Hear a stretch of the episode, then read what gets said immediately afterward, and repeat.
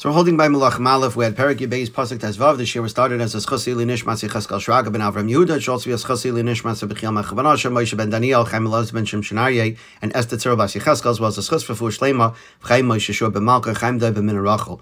So we saw last time that Rechavam responds very harshly to the people in accordance with the advice of his friends and tells the people that he's not giving in. Not only will he not give in to their demands, but it's going to be even harsher and more burdensome under his rule than it was under the Malchus of Shloimeh. So Pasuk Tezvav, Leishama Melech Elam, so the king Rechavam did not listen to the people, because it was uh, a design from Hashem, Leman Hakim Estevarai, in order to fulfill his word, Asher Dibra Hashem Bi'alachi Ashilaini El Yeravam Ben the nevuah that Hashem had given through Achia to Yeravam. So the Mitzudis explains that it was not a logical response on Rechavam's part, and the reason why he acted so logically is that there was a ruach shtos, because this was the decree from Hashem that it was time for Yeravam to become king and the Malchus to be split. And the Malbim adds that the pasuk is pointing out that there was no hope for this nevuah to be changed, since it was a nevuah litoiv for Yeravam, even though it was nevuah l'rav for Rechavam, but since it was a nevuah litoiv for Yeravam, it could not be changed, and that is what the pasuk is referring to at the end. So pasuk tezayin. So after Rechavam tells this to the people. Vayar Klal Yisrael. So Klal Yisrael saw Kilei Shama Melech Aleim that the king was not listening to them. Vayashivo Ames Amelech. So the people send a response to the king, Davar, uh, uh, a response, Lamar, saying, Malanu Chelek David. What Chelek do we have in Malchus Beis David, V'loy Nachla Bevan and we do not have a inheritance in the son of Yishai. Lo Elecha Yisrael, so you, Klal Yisrael, go back home. Ata Re'e Beis David, and you Malchus Beis David, go deal with your own matters, but leave us alone. Vayelech Yisrael Ayalav, and Klal Yisrael goes back home. So the strategy of Rechavam backfires over here. He wanted to assert his authority, and instead he gave the people the pretext that they needed to secede from the Malchus and declare their independence from Malchus Beis David and proclaim Yeravam to be their Melech.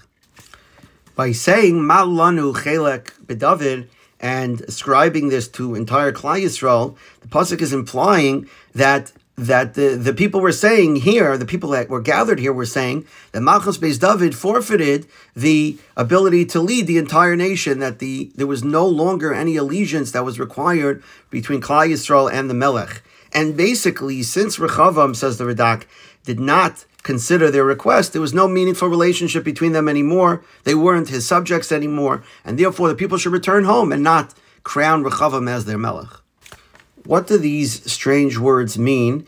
Atar Vescha David, you, Malchus Beis David, go take care of your own house. So according to the Targum, the people were saying, you go rule over your own Shevet, but not over us. Meaning, Yimbeischa, go rule over Yehuda. The Mitzuda says that uh, they were telling Rechavam, go rule over your own family, literally your household, because you're not qualified to be the Melech. Now, Rashi, based on the Medrash, says, B'derech Drush, that they were saying, Re'ei Beischa, see the Beis Hamikdash, that they were de- declaring that they did not have any chelek anymore in the Beis Hamikdash, that it would be the Beis Hamikdash for Shevet Yehuda and by extension Shevet Binyamin, but not for the rest of the people. So they were renouncing their chelek in the Beis Hamikdash, and we will see that once Yeravam becomes king, they don't no longer go up to be Rega by the Beis Hamikdash. They make their own um, temples where they uh, bring karbanos. The Medrash Shmuel adds even further that with this language, the people were renouncing their relationship with Hakadosh Baruch Hu with David and with the Beis Hamikdash. And in fact, the Sifri Zuta sees a remes to this in the pasuk because when it says Lo Alecha Yisrael, the Sifri Zuta says that really the word should be Leiloi Kachi Yisrael, that they were actually renouncing their relationship to their own God, to to Hakadosh Baruch Hu. But the pasuk changed it in order not to be to to, to be um, a, a, degrading um, term to Hakadosh Baruch Hu, but really the words Lo Yisrael should be Leilakecha Yisrael that go to your own gods and and abandon Hakadosh Baruch Hu Chas v'Shalom. Malbim says that the people were putting forth two arguments as to why they felt it was within their rights to make their own king. So the Malchus Beis David would have a right to continue, and they would owe it their allegiance if one of two aspects existed. Either the Malchus was already well entrenched in the descendants of David. There were at least three kings that already came forth.